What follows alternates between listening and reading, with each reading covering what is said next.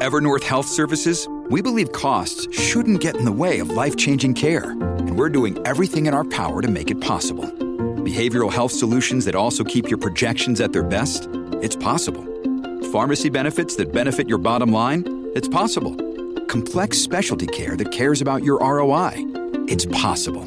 Because we're already doing it. All while saving businesses billions. That's Wonder made possible. Learn more at evernorth.com/wonder. Thanks for listening to the Jas Johal Show podcast. Today on the pod, with real estate sales completely tanked and nervous mortgage holders carrying significant debt, how much further will the Bank of Canada push rate hikes? Plus, the Vancouver Park Board's vote to remove the Stanley Park bike lane may be attracting all the noise, but we look at how its past decisions have left the board a financial mess. And how do you play Wordle? Or how do you roll a joint? We look at Canada and BC's top how to searches on Google and YouTube. That's all next on the Jas Johal Show podcast. Well, the Bank of Canada is expected to cap its tumultuous year with another interest rate increase tomorrow. Now, private sector forecasters are split on how big the bank will go when the rate hike is uh, announced on Wednesday. Now, there's no doubt uh, the central bank governor, Tiff Macklem, has been clear over the past month that he's not done raising borrowing costs for uh, Canada. So, what does this all mean for our economy and, more importantly, your pocketbook? Joining me now is CKNW business analyst Michael Levy. Hello, Michael. Afternoon, Jas. Good afternoon. Well, financial markets are betting on a quarter rate hike on Wednesday, uh, which could bring the uh, bank's benchmark interest rates to 4% for the first time uh, since 2008. Others are saying that uh, it may be another half point move. Uh, where is your view on this issue? Uh, it's going to be, uh, you know, this is a really succinct answer here that's going to give you no information. It's either going to be a quarter or a half. The fact is that it's not going to be three quarters of 1%, which in all actuality is what uh, the Bank of Canada should be doing if their goal is to cut inflation and cut it fast, cut it hard, in order to get the economy back on track, in order to get Canadians back on track. They've got to attack inflation. But what they're worried about is if they go too high, they're going to put a further crimp into the economy, and that's going to hurt even worse. Higher interest rates and the economy slacking, it's going to do that anyways. So my guess is going to be a quarter of 1%. Uh, but as I say, don't be surprised if it's a half. But they've just got to do this. They've got to keep going. And all they're doing here is they're going to make the increases smaller and it's going to be over a longer period of time. The end pain, Jas, I'm afraid, is going to be the same. Mm-hmm. Now, do you expect another hike in January?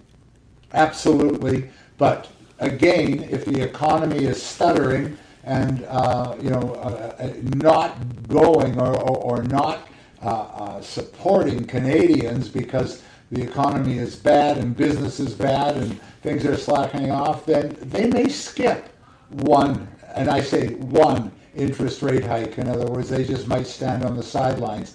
But it's not going to be because things are getting better on the inflation front. It's going to be going to be because of the impact on the economy of the previous rate hikes. Are we um, this rate hike itself? Like there may be another increase in January. You said, or they may wait, or whatever it may be. But can we expect many more heading into the new year, or are we pretty much near the end now? I, I, think that we're going to see them throughout the year 2023.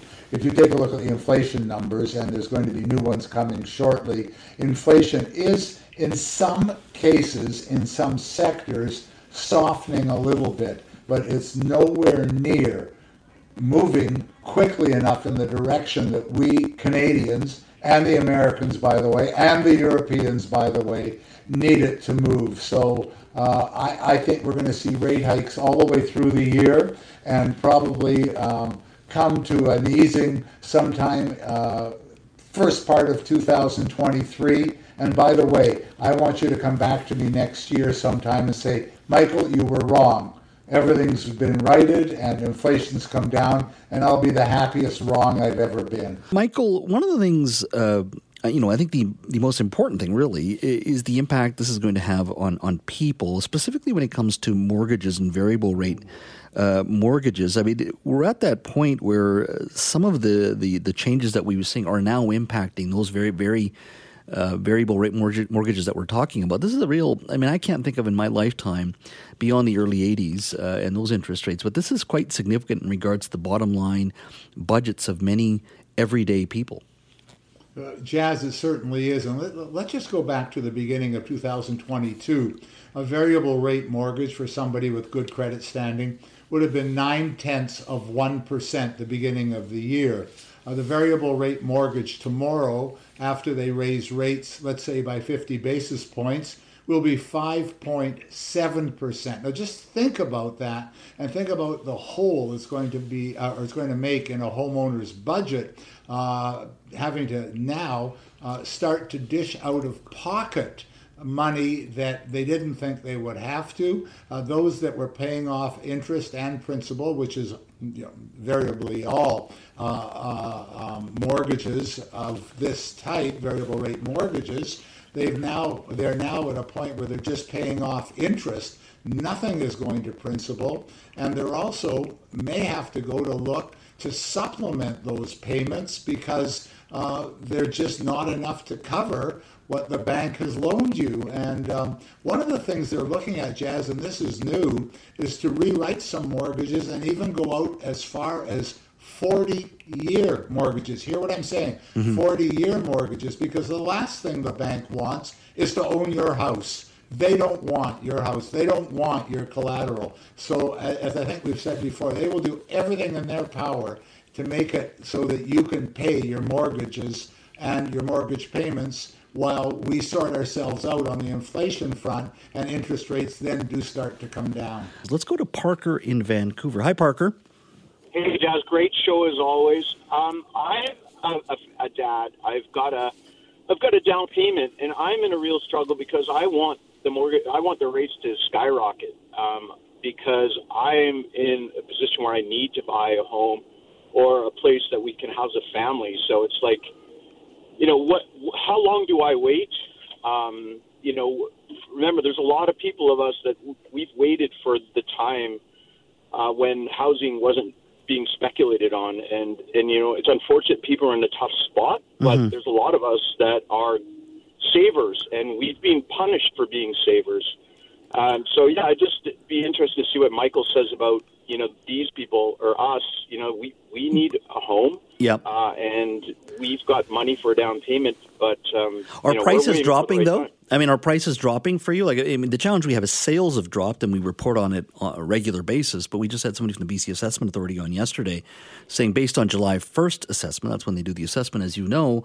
The, when our assessments come in in January, they're saying there's going to be an increase of five to fifteen percent in value also, obviously, that doesn't rep- represent the moment, but are you finding any difference in regards to uh, A, selection, and B, affordability for you?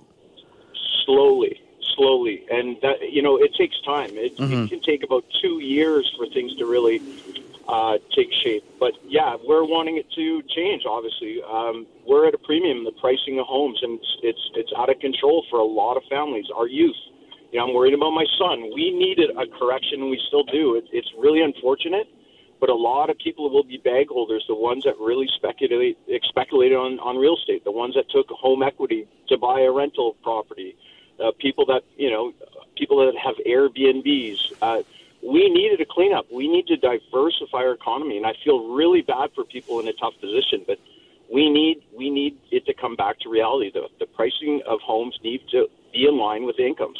Parker, thank you so much for your comments. I'm really glad you called in. Uh, Michael, I guess that's part of the issue. I mean, interest yeah. rates were down in 2008, but if you go even back to 2001, uh, when the stock market didn't provide the return or low bank uh, or even interest rates from the bank, uh, you know, savings accounts used to give you a lot more, probably do now compared to what they did five or six or seven years ago the home became a commodity, became an asset, not just here in Vancouver, but in Singapore, Singapore to London to New York. I mean, around the world, uh, housing isn't just a home; it became a place where you invest, and that's part of the challenge I think everyday folks have, and a legitimate one.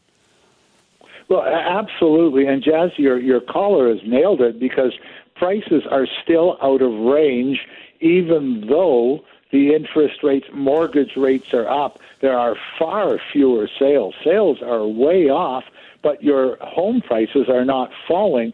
anywhere near the same rates that, uh, uh, um, that, that, that, that the mortgage rates have gone up or that um, sales are, are, are, are not boisterous at all. I, I think sales are at 50% of listings. So it is a conundrum. And the problem is, if more housing came on the market right now, today, with today's mortgage rates, those people who you want to get into those homes wouldn't be able to afford them because they wouldn't be able to afford the mortgages. And these are people who are middle class people, working people who can't live in the area they desire, or greater Vancouver, or even out into the valley.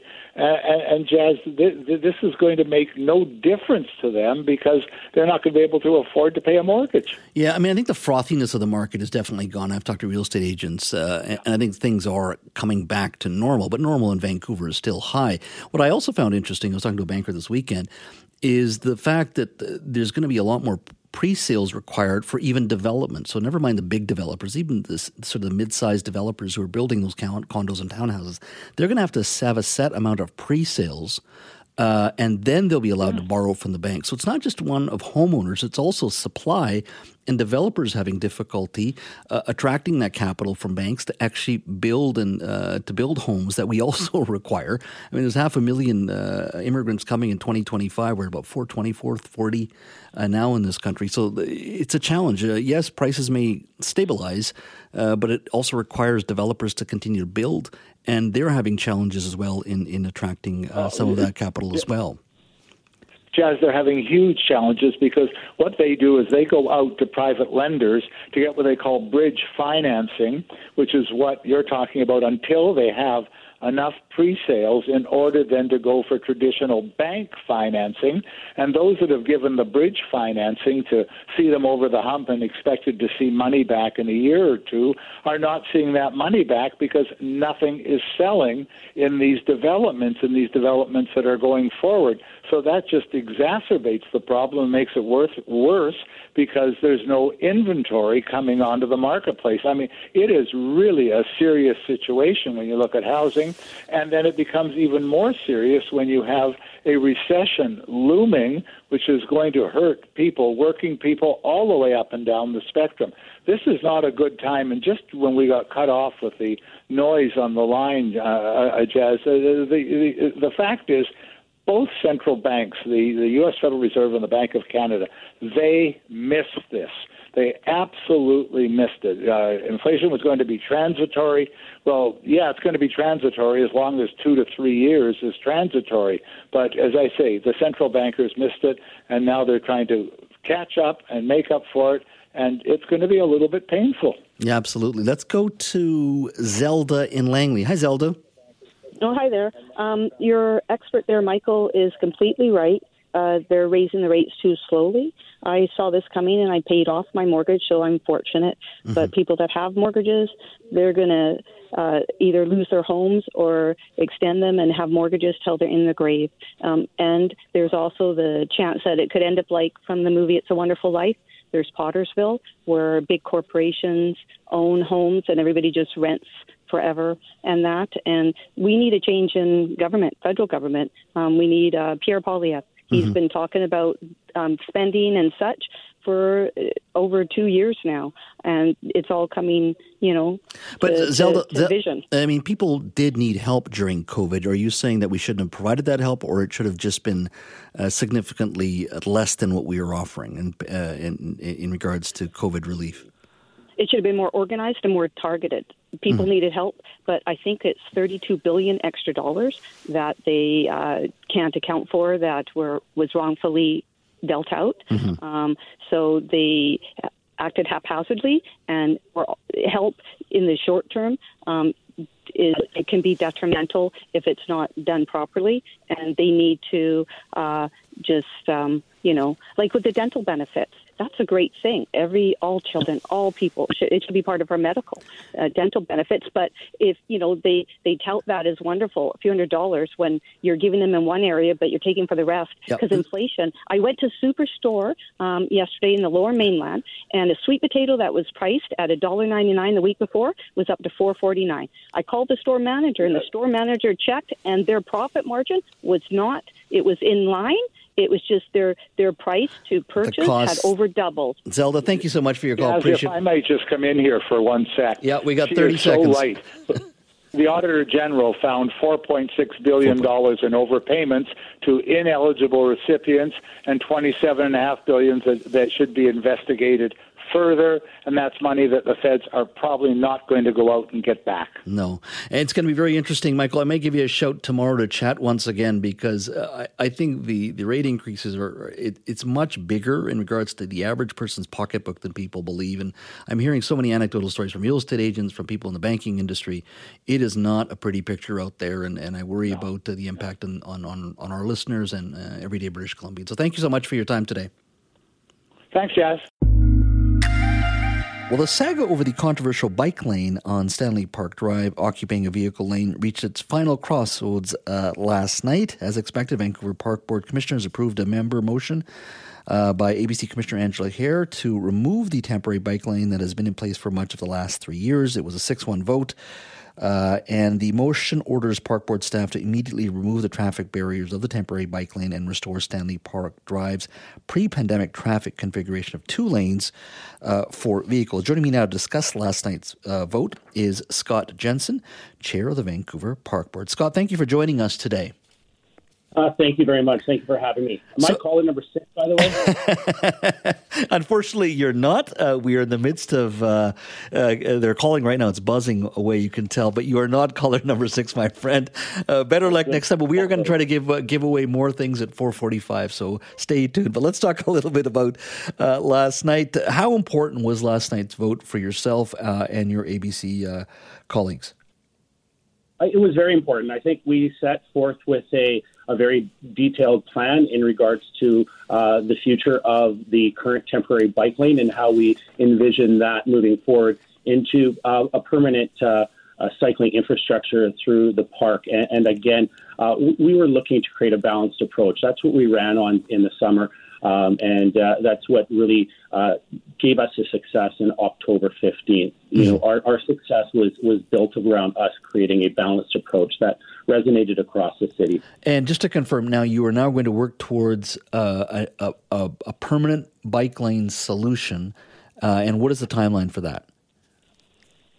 Well, we have asked that uh, staff report back to us on or before December 15th. And again, uh, the purpose of that is, is to ensure that we are doing this in a financially sound manner and also in a manner that uh, ensures the safety uh, of all users of the park. Again, we, are ensuring that the cyclists that currently are using that, that route uh, will be safe as this transition occurs. Also, that the, the motorists are aware of, of the configuration as they go around the Stanley Park. So one of the concerns that we've heard uh, both from the cycling community and from the uh, those that access the park through other vehicle modes, is that the signage is not very clear, and this is because of the temporary nature of, of the park uh, of the the lane. And with our move towards a permanent uh, infrastructure, you're going to see uh, better signage. You're going to see painting on, on the on the le- on the ground, and and so I think it's going to be a much better. Um, infrastructure for all users. Now, one of the things that I've heard on this show, uh, and we the, the, conversation around, um, you know, uh, reinstating those lanes for uh, motorists to, to, to, come into the park. We've had that conversation. Has it had uh, an impact on the park board's uh, ability to uh, to attract revenue? Because, to my understanding, fifty percent is that. Correct me if I'm wrong here. Fifty percent of the park board's budget comes from revenue it collects in and around Vancouver. But more importantly for me is, did it have the the the, the ban itself, or moving the bike lane there? Did it have an impact on revenue? Yes, it did. And and to, to look back, you know, pre-pandemic, uh, the parking revenue at that time was just over five million dollars in in the Stanley Park area. So that's looking at not only the parking lots, but also the the the parking that was along the, the Stanley Park Drive. Mm-hmm. And so many of those lots have been reopened. However, there are many uh, areas where the parking has not been returned. And if I can look back at that time, um, sorry to interrupt, but uh, you know Prospect Point, um, that area just around there, uh, that was bringing in almost ninety-one thousand um, dollars a year. So we're looking close to hundred thousand dollars a year in lost revenue just along street parking in that area. Um, from Lumberman's Arch to Pipeline, you're looking at $45,000 again of lost revenue. So when, when we're looking at uh, those difficult decisions in, in setting our fees, um, I would rather us be able to generate fees from uh, individuals coming voluntarily to the park and parking their car and enjoying the Stanley Park for what it is, um, and investing in our parks and infrastructure that way, rather than raising fees across the city. And so um, with us returning parking throughout the park, we're going to see better revenues and we're going to be able to invest that money into our parks and our facilities. When you said five million in revenue, is that citywide or just Stanley Park? That's just Stanley Park. So uh, Stanley Park has almost uh, 20 different areas where you can park, and so looking at those uh, revenue figures from uh, 2017 to 2019, that's the annual annual average of, of five million one hundred eighty thousand seven hundred and seventy-five. So it's, it's a pretty significant amount of money. And how close do you think you'll be for 2022? Now, partially it's been COVID, but partially we've had these lanes, the lane closed. Any idea what revenue will be this year so far, or wh- which way it's headed? Uh, at this point, we've asked staff to report back to us with those figures. So those figures have not been um, uh, brought to us as of yet because of the fact that there are many lots that are currently open in other areas that are not. So uh, we've asked for an exhaustive report to come back to us that clearly outlines where parking is open and available and which areas uh, parking is still not returned to pre COVID levels. And so we want to be able to look at all of that data. And again, that's going to be part of what we're looking at uh, on December 15th, on or before that, or maybe as they report back to us uh, just around February of 2023. Now, this temporary bike lane, uh, there were pylons there, to my understanding. What was the cost of even this temporary lane in regards to just the cost of the pylons or, or the barriers? I'm just curious. Uh, well, again, and, and, my research into this, um, which you know, again, a lot of this information has not uh, really been brought forth, and, and looking at just F, um, different uh, news cycles and looking at the financials, it's been very difficult. But the number that I'm looking at currently is basically $300,000 to, to set up the, the pylons um, when it was initially put in um, in 2020. So uh, I'm going to be requesting more data in regards to what the full cost was in regards to setting up this temporary bike lane. So was that a one-time cost of the setting up uh, setting up the, the uh, is it is it is it like a concrete barrier? Because I haven't been there in a while, or is it just actual sort of pylons and stuff like that? That, that was the rental cost. So the the costs that were quoted out uh, in in the media at that time was three hundred thousand dollars for cones and uh, some concrete barriers. And that was a one time cost? Is this a yearly cost?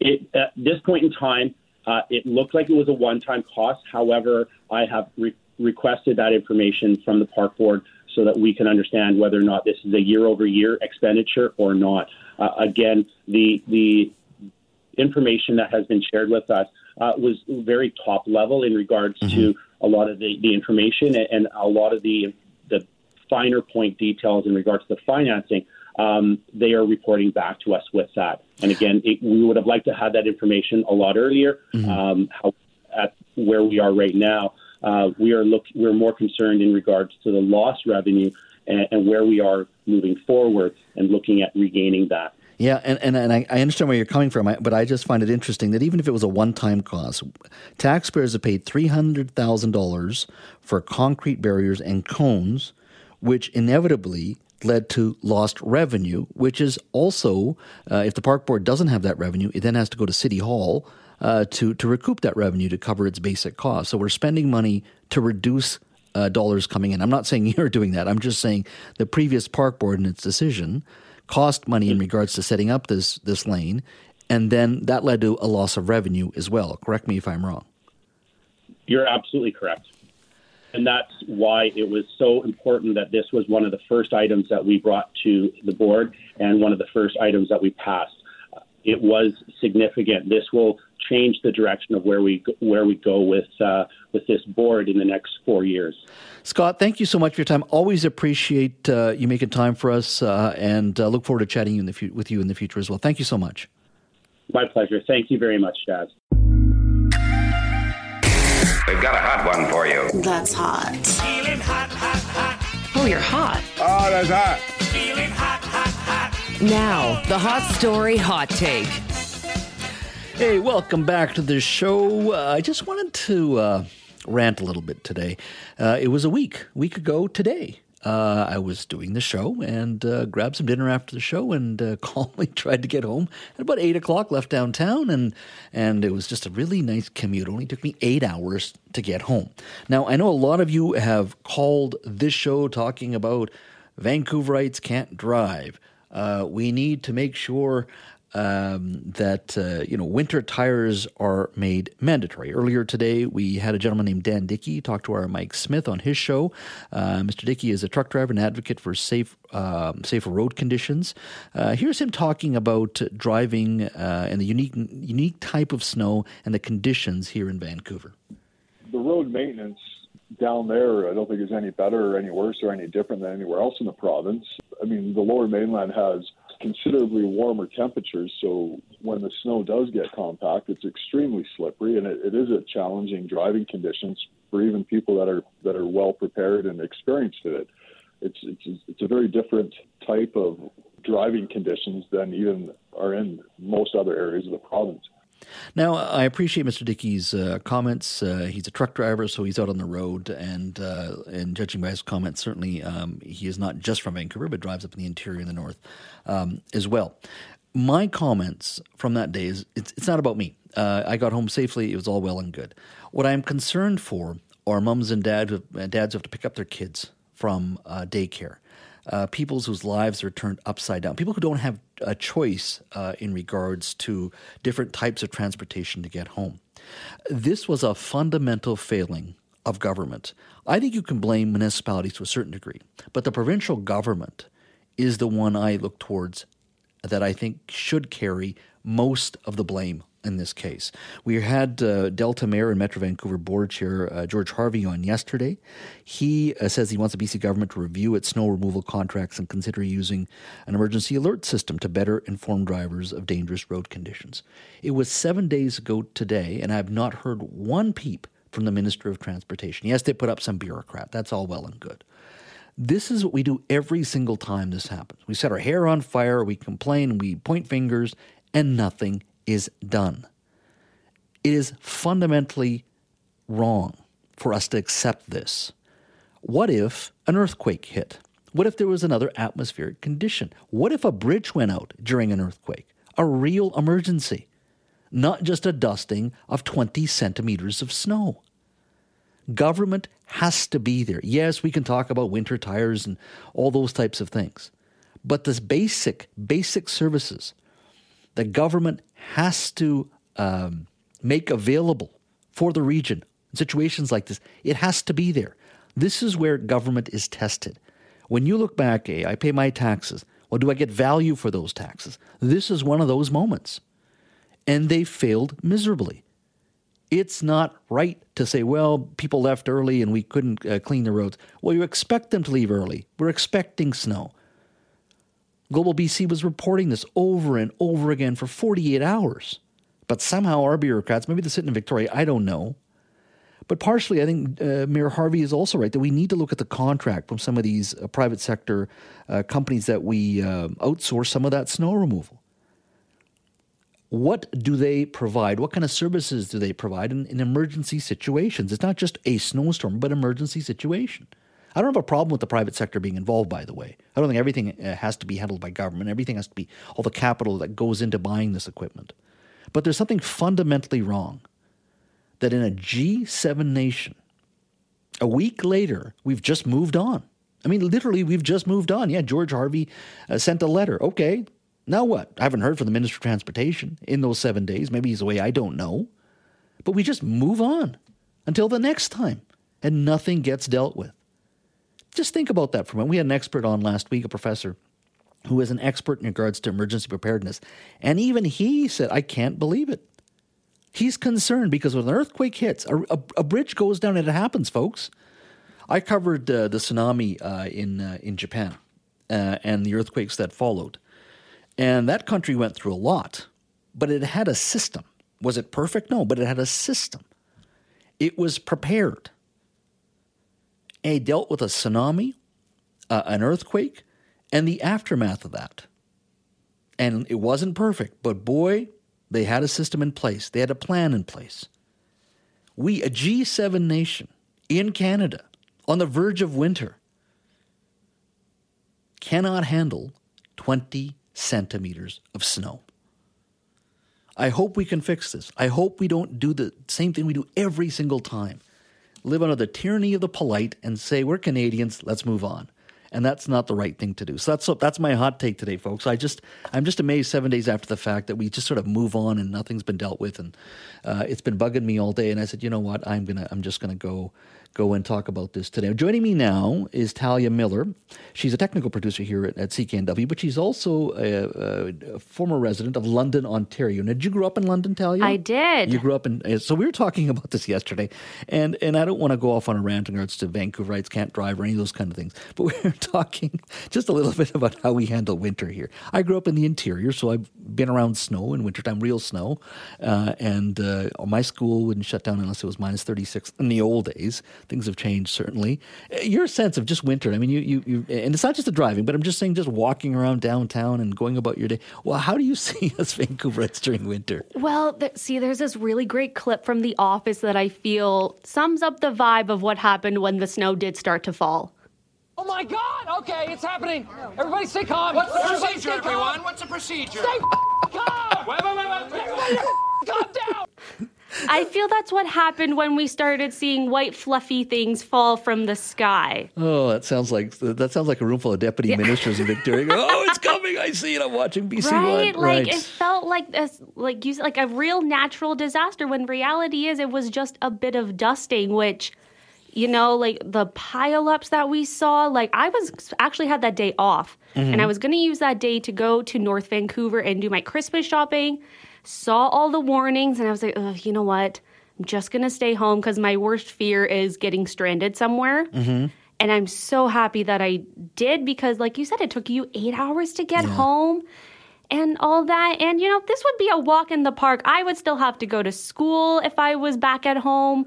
Like we we hardly ever got actual snow days. Like the only time we did was when the snow was up to your neck and you physically couldn't make your way down the street to make it in. That'd be that's an Ontario winter. That, that is an Ontario when winter. you're walking downtown, even I mean, we're all bundled up and, and You're all in like big parkas. You got three scarves wrapped around you. Your snow pants, like you're about to go to the North Pole. And I, I feel funny for me because I'm like wearing like a sweater. Because I'm like, it's really not that cold. And I hate to, like, I, I get hot very easily. Yeah. So I always try to dress to be like, okay, like, am I going to be super sweaty by the time I get to work? Because there's nothing worse than that. yeah. Well, I mean, it's it, it, it's downtown, so maybe it's a bit of a fashion statement too. If you're going to spend nine hundred dollars on a North Face or a Canada Goose jacket, I guess we, we have winter for about two months or six weeks. We Two gotta, weeks. We gotta we gotta pull out the jackets. Like, do you find us odd a little bit? Just oh, forget the driving and all that. I mean, we,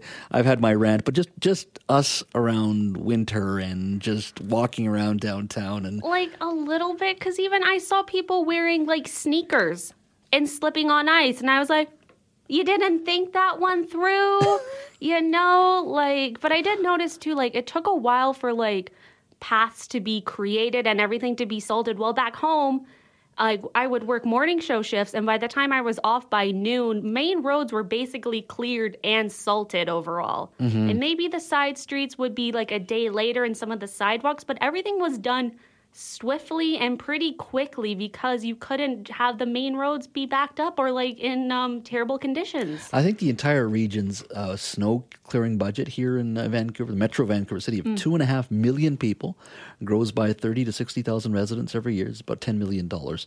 The city of Kamloops, uh, in the interior, I think it's about two and a half million. that tells you everything. Oh dear. Now we may we may not have snow all the time, but you have to be prepared. And I think it's the cost of running a city and a region now, right? That's the thing. Oh, it's going to cost money. We'll spend the money because it's the cost of our roadways being open.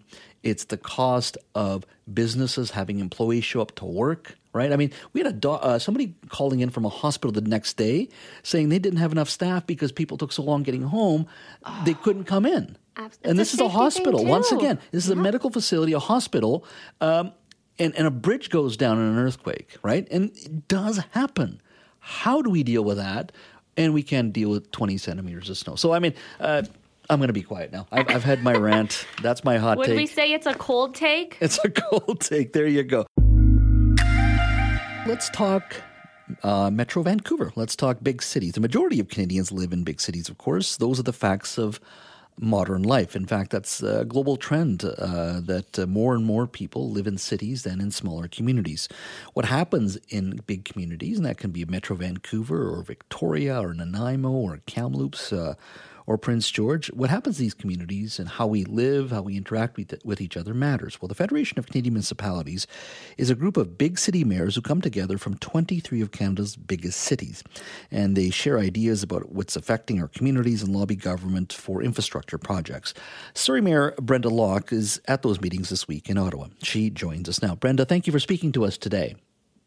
It's great to be here, Jeff. Thanks for having me on. So, what are you hearing in Ottawa? There's a lot of big city mayors. You're all talking amongst yourselves in regards to your respective cities and your needs and the challenges you have before you. What are some of the broad themes uh, you're you're hearing about uh, in other in other cities uh, that are quite similar to Surrey?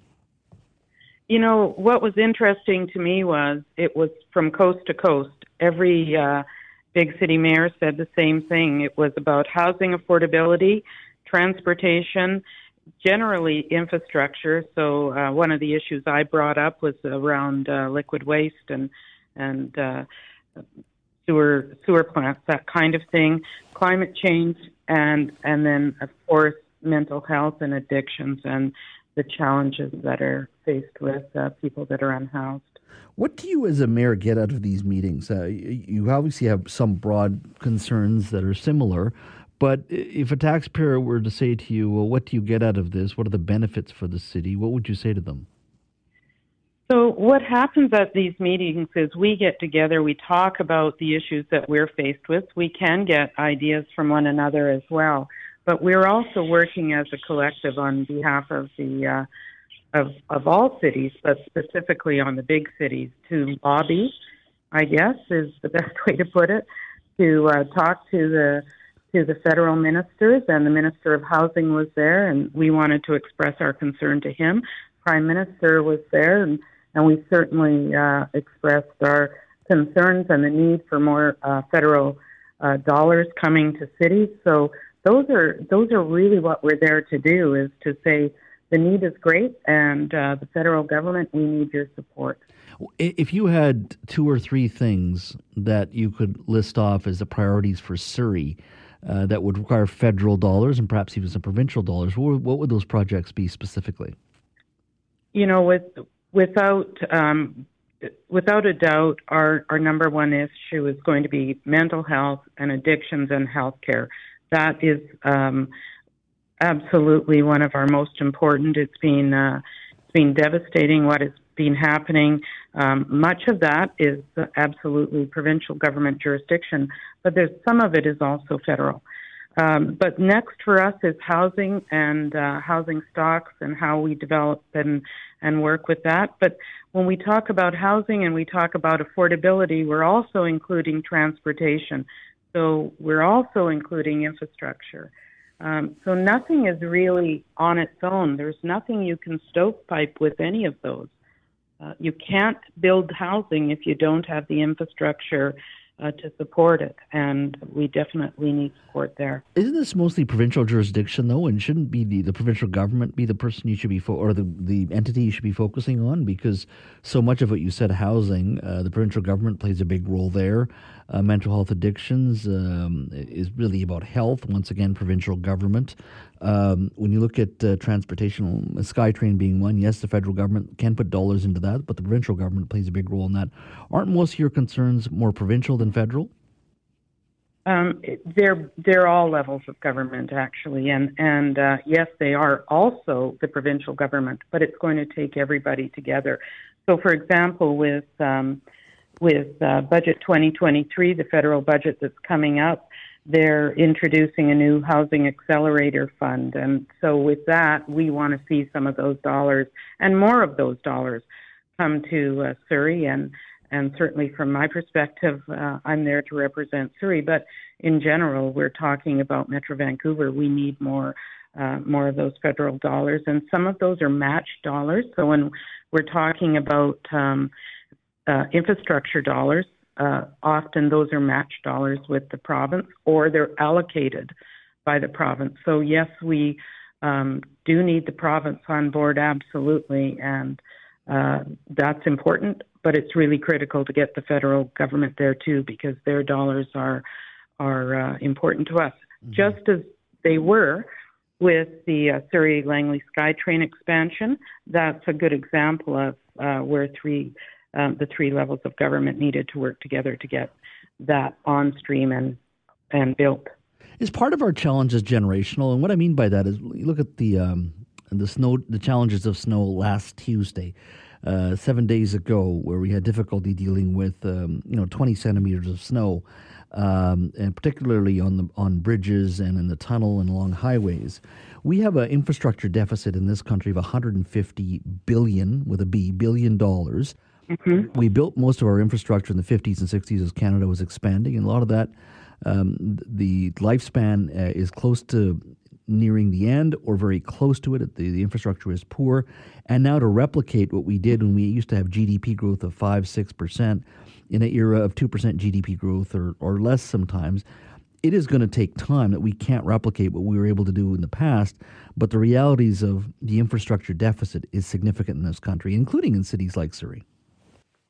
Uh, you're absolutely right. And then you complicate that with extraordinary growth, which um, the uh, the federal government and the provincial government obviously uh, recognizes in our in our city and, and generally in our region, but specifically in Surrey because we're go- we're growing at uh, 1,500 people a month now. It's it's uh, very challenging to keep up with, and we also know that a lot of our old infrastructure is is It's time that it got uh, changed, and and we haven't been keeping uh, keeping up with it. That that's for sure, and that's one of the reasons why um, these these meetings are very critical. We have to get these um, dollars into our city. I can tell you, um, I just uh, was meeting with the Minister of Infrastructure.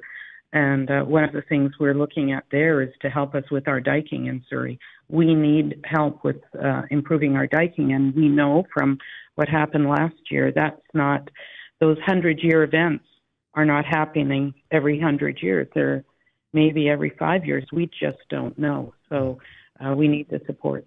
Uh, just turning to uh, local matters just for a moment here, uh, can you walk me mm-hmm. through once again the timeline for policing because that is one of the uh, issues that are, are, are near and sure. present for us. What is the timeline right now in regards to the report and when we can expect the the final decision on on an issue like this. Yeah, sure. And you know what? Thanks for asking. Um, today, I also met with uh, the commissioner of the RCMP here in Ottawa, as well as uh, the minister of public safety, just to uh, let them know what's going on. So, what is happening? Our next meeting on uh, December 12th, we are getting our um, our report from from staff to the city to uh, to accept it, which I'm very hopeful it will be accepted by uh, council. Then by the 15th, um, we, it will be in the hands of uh, the minister. So um, it's uh, it's been very rapidly getting done, um, but uh, that's that's our timeline to get the report to the minister, and then they have to do their deliberations. And I understand um, that there there may be um, a cabinet shuffle, and we don't know um, what's going to happen if if there's changes there, but.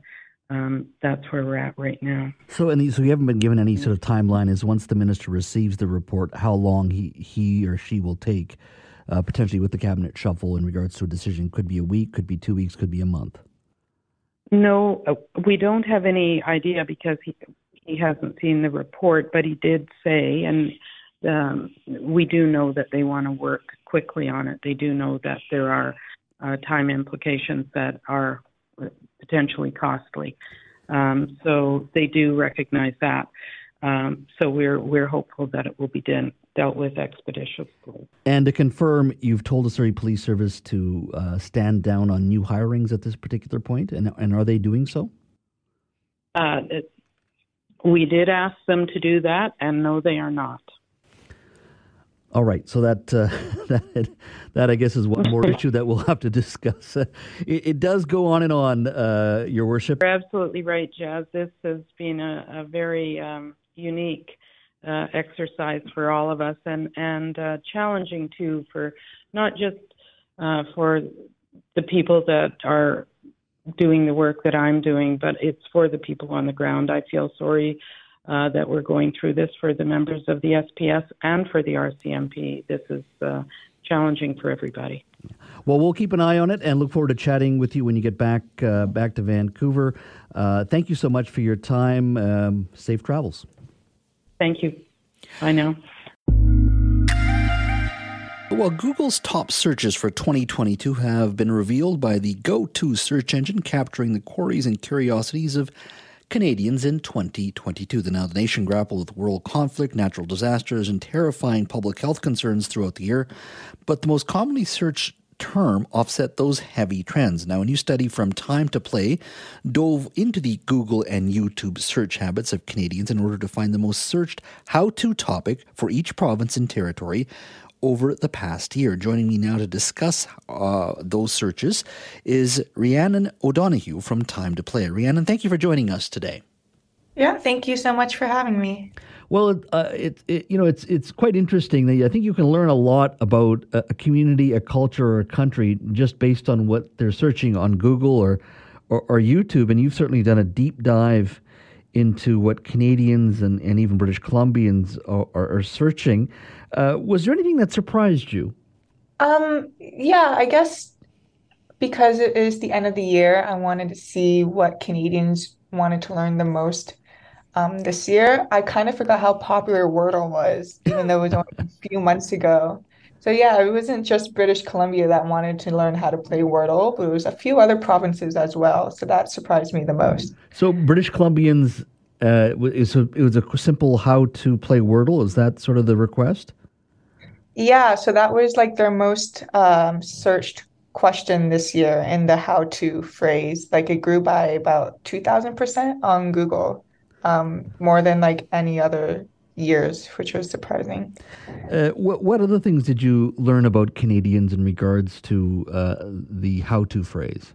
I guess just kind of like their personality, I guess, um, because some of these were very unique searches. Um, I know a few wanted to learn how to get rid of bugs this year, and I've never been to like Newfoundland or I've never been to Prince Edward Island, so I guess there's a lot of bugs there that they're trying to get rid of. But yeah, I guess uh, Ontario had the breakout search, which means like the search term grew by f- over 5,000% on Google Trends, and they wanted to learn how to draw a unicorn very easily this year.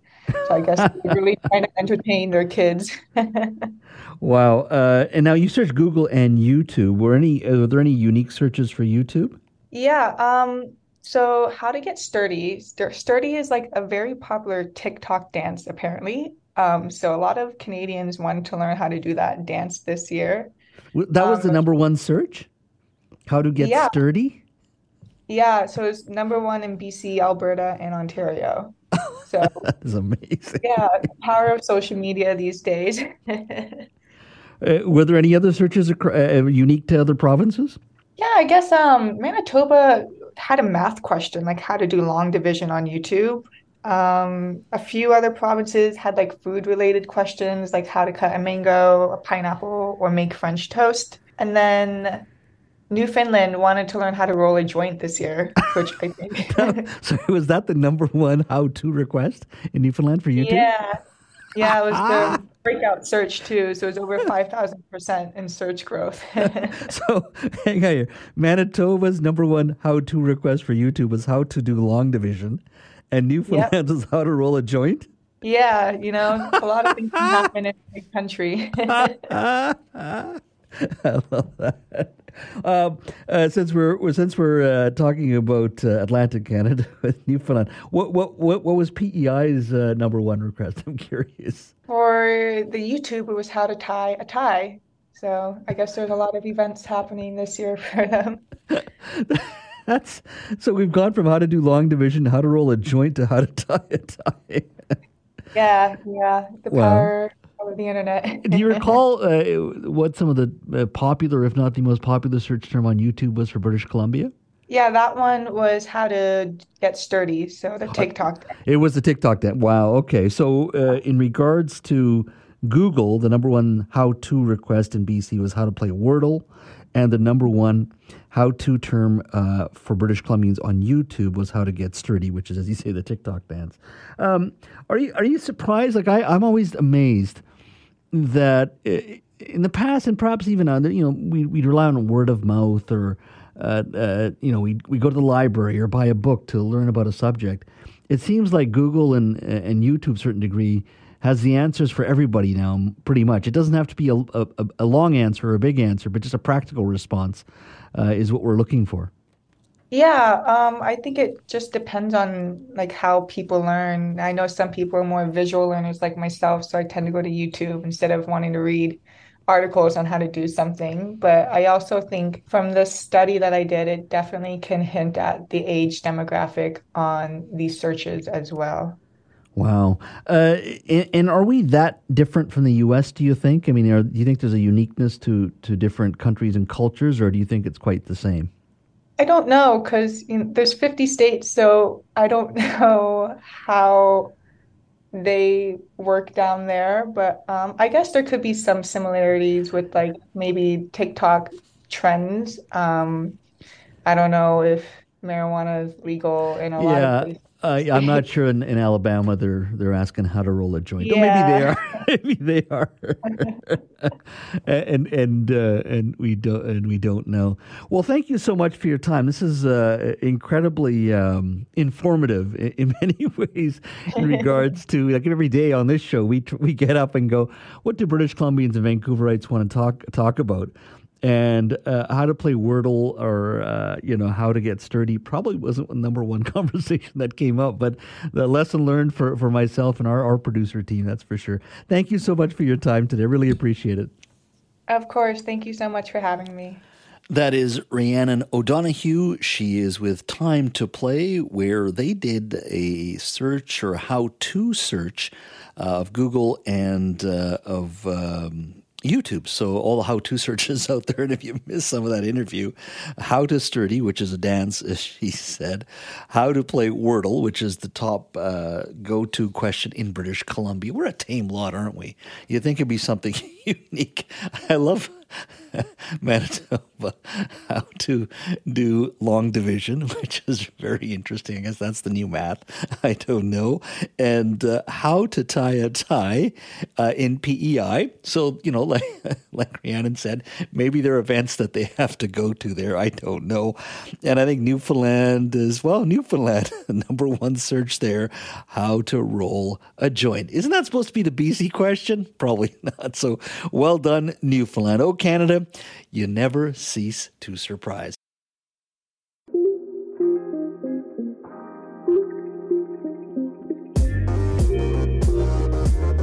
Thanks for listening to the Jas Johal Show podcast. Don't forget to subscribe to the show on Apple or Google Podcasts, Spotify, or wherever you get your podcasts.